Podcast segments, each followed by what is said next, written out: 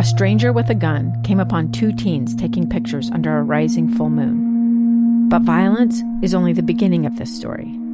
Sometimes I thought, there are no miracles. Yeah, there are, and this is a big one. I'm Amy Donaldson, and I've spent my career talking about how lives are undone by violence. The Letter is a podcast about how lives are remade.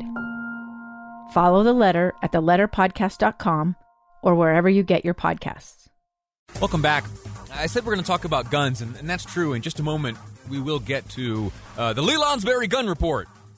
We should get one of those big voice announcer guys to to introduce that for me. I like talking about guns. Maybe we'll make it a little more regular here on the program. We're going to get to it in just a, a moment. Uh, there is some stuff playing out in Washington D.C. right now, and right here in the state of Utah on the firearms front that uh, I think you might find interesting and informative. We're going to get to that in just a moment, but something uh, something a moment ago caught my attention. Uh, each day, each day, I from the Utah Department of Health receive a report of the, the goings on in terms of case count here in the state of Utah. There's some data that is distributed at just about one o'clock or a little after uh, each day. Uh, it looks at it gives a like a, a number report on those who have tested positive. You heard that number reported just a, a moment ago 514 new cases since yesterday. Uh, since the vaccine showed up here within our state, they report each day how many vaccinations uh, have been administered. And that since yesterday has been 3,087. All that's very good. Uh, and then also, of course, the, the unfortunate detail uh, we get is the number of Utahns to lose their lives as a result of the coronavirus. The most recent report uh, shows two, uh, one male, one female. The male between the ages of 65 and 84, uh, a resident of Washington County, and a uh, Utah, uh, Utah County resident female between 45 and 64. Uh, both were hospitalized when they lost their lives. but those are the details that we get in these reports. Also, hospitalizations. 308 people currently hospitalized. That number's coming down. Uh, I have, if you've noticed and you've been following this data, I haven't mentioned the rolling seven day average. As I have mentioned the rolling seven day average, honestly, for has it been? Well, I guess not quite a year yet, but since you know these re- reports started getting handed out, uh, I would each day come on the air and share with you these details, and you would hear them uh, during newscasts here on the program. There's been a, a, bit of a change to the way that those are re- being reported. L- let me read for you the explanation from the Department of Health. You, see, uh, we, we, got a, a, new rolling day seven average formula, uh, essentially, one that that very well may cut the number in half simply by the way it is measured. Let me read for you exactly the explanation given by the Department of Health. Uh, and there are some resources they give uh, for folks like me to better understand this stuff. I'll try to get a, a better uh, grasp on this and why the change has been made. But uh, but but before we get to that, I will read you exactly what the health department says. Okay, uh, and you and I can uh, unpack this all together. It reads: Note. The Utah Department of Health is now reporting two measures of percent positivity. One measure is determined by dividing the total of unique individuals who tested positive by the unique number of people tested positive. One more time. One measure is determined by dividing the total of unique individuals who tested positive by the unique number of people tested. We call this people, people over people. This method does not account for people who have had repeat positive or negative tests in the last 90 days. This is the method we've been using to report percent uh, positive since the beginning of the pandemic. It biases the current positivity higher in the current testing environment. Okay, now here is the, the second part of this explanation. The second part is this starting today, we will also report percent positivity based on the total positive tests divided by the total number of tests administered.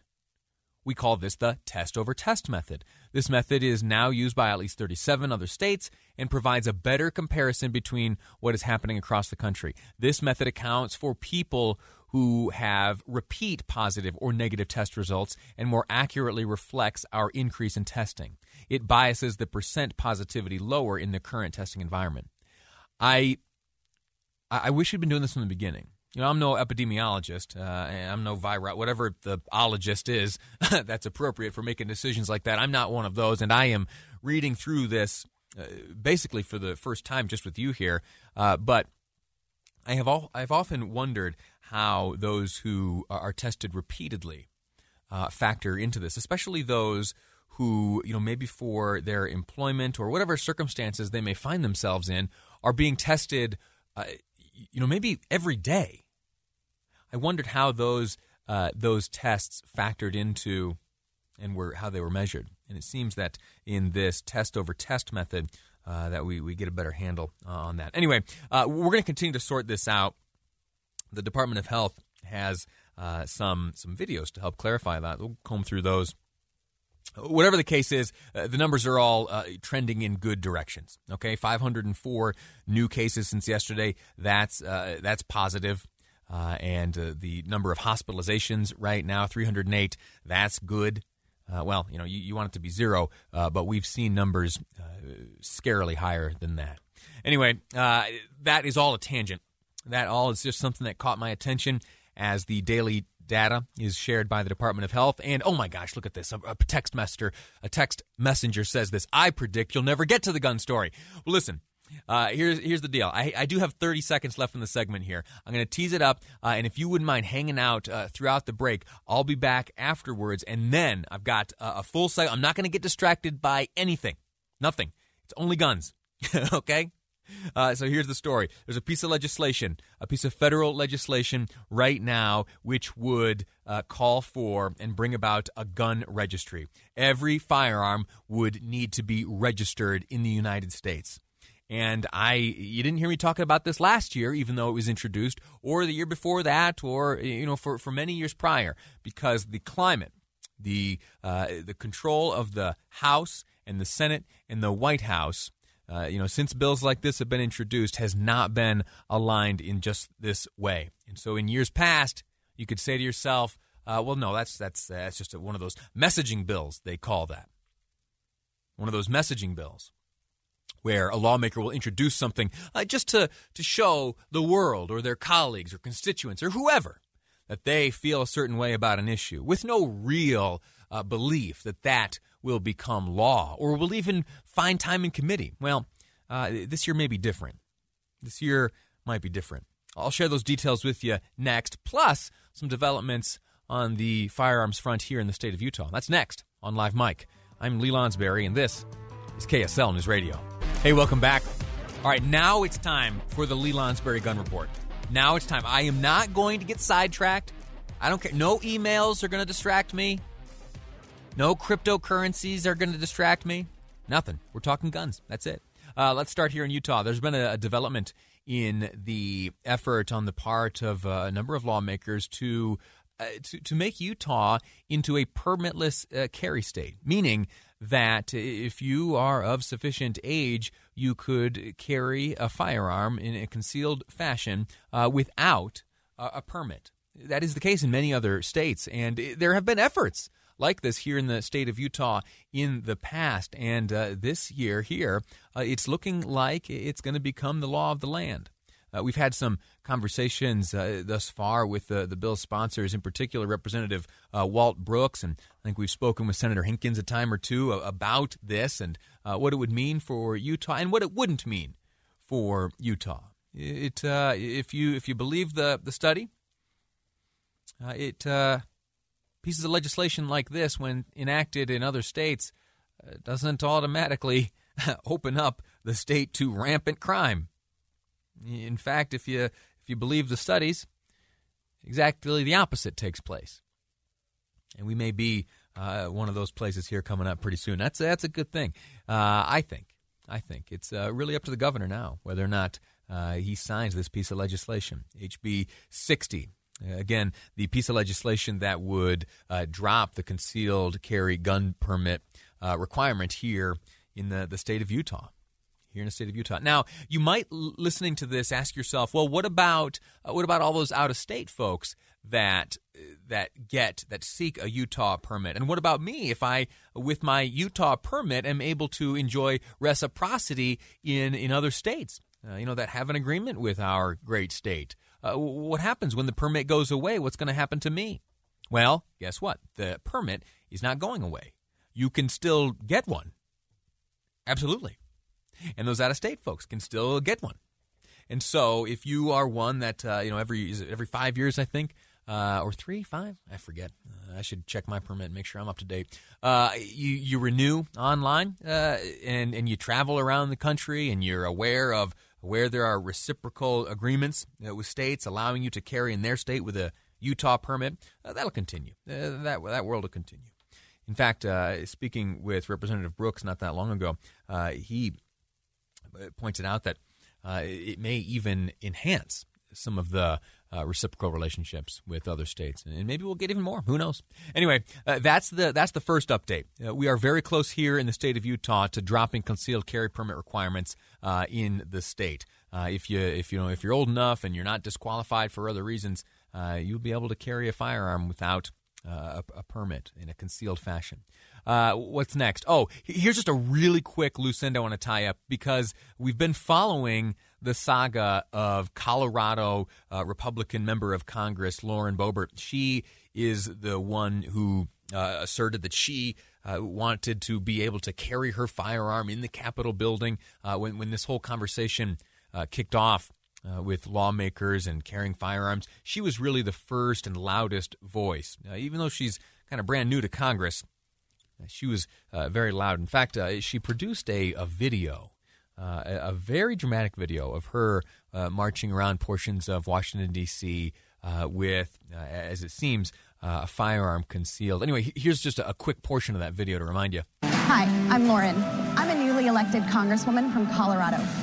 Even though I now work in one of the most liberal cities in America, I refuse to give up my rights, especially my Second Amendment rights members of Congress can, uh, according to the rules of Congress, they can have firearms in the in the Capitol complex. They just need to keep them in uh, their office, and there may be a few other little areas where they can move around, but not on the floor uh, and not in certain, I think, committee hearing rooms, but in their office certainly and elsewhere on the site. Uh, members of Congress can have firearms, but then the question is, well, how do you get them there legally? Well, uh, for Lauren Boebert, uh, she has answered that question. The update in her story is that the chief of police of Washington, D.C. announced in a press conference, and why this is being announced in a press conference is beyond me, but the chief of police for Washington, D.C. announced that uh, Representative Lauren, Boebert has been issued a concealed carry permit for the District of Columbia. Again, no idea why that gets announced in a press conference, but it was. And uh, and if he's telling the truth, which I, I believe that's the case, uh, then the representative uh, can now carry uh, legally throughout the District of Columbia and get into her office. What do you think about that? You got any strong thoughts?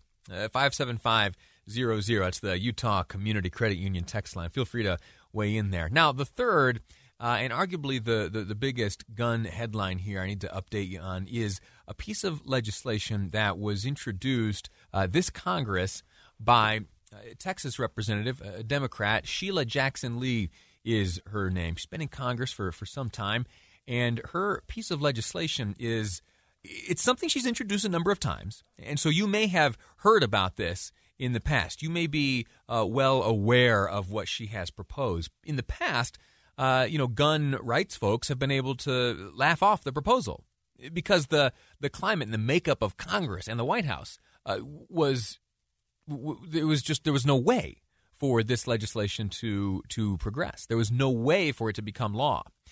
Well, the lay of the land is a bit different this Congress and this year. Uh, senators, uh, Democratic senators control the United States Senate. Democrats control the House of Representatives and, of course, the White House. And so uh, there has really been no better time uh, for this to be introduced, at least in the eyes of uh, Representative Sheila Jackson Lee. Now, uh, I'm going to go through the details of this piece of legislation here in a second, which include a national firearm registry. But I would point out that there is, there, there are still tools available uh, to those who would oppose this legislation. That's the filibuster. All right? Uh, it would take 60 members of the Senate to move this through. There aren't 60 Democrats. There aren't 60, to my knowledge, supportive of a national firearm registry or the setting of a minimum gun ownership age at 21, requiring that a license be issued for everyone owning a firearm. A license that could only be secured after psychological evaluations. That's right. That's what the piece of legislation proposes. That's what uh, Representative Sheila Jackson Lee proposes. It would also require gun owners to pay for insurance and also would ban ammunition greater than 50 cal. Law enforcement and some personal security folks would be able to uh, get that larger ammunition, but uh, larger than 50 cal uh, would be banned. I, I, I, don't agree with that, but I do wonder who's writing that one because I don't. I, and I've been buying and selling guns and ammunition for years and years, and I've never I've never personally fired uh, or uh, purchased anything larger than 50 cal. Anyway, uh, where am I off though? Maybe maybe there are some. Anyway, that that was almost a tangent. See, I caught myself and came back from the edge there. Uh, anyway, what do you think? I, I wish that uh, I, wish that these days I was able to get out and do uh, a little more target shooting. But man, ammo, it got expensive and, and so uh, firearms haven't been on my mind that much lately, just because the, the there's a scarcity. Well, uh, this piece of legislation here brought it right back to the fore, uh, and this climate here, we'll have to see. Uh, let me know. You following this? 57500. It's the Utah Community Credit Union text line. Quick break. When we return, the top two at 2. The top two stories at 2 o'clock next on KSL News Radio two friends taking pictures of the rising full moon on a summer night. Two teenage kids doing what teenage kids do. When a stranger with a gun and a death wish changed everything. It was violent, it was senseless, and I will never understand it, I will never accept it. I'm Amy Donaldson, and unfortunately, we're all too familiar with stories about how violence shatters lives. But what we rarely see is how they are rebuilt in a new podcast, The Letter, we relive tragedy, but only so we can hear the rest of the story the struggle to reclaim lives, the realities of grief, and the possibilities of forgiveness. I believe in miracles. Sometimes I thought there are no miracles. Yeah, there are, and this is a big one. Follow the letter at theletterpodcast.com or wherever you get your podcasts.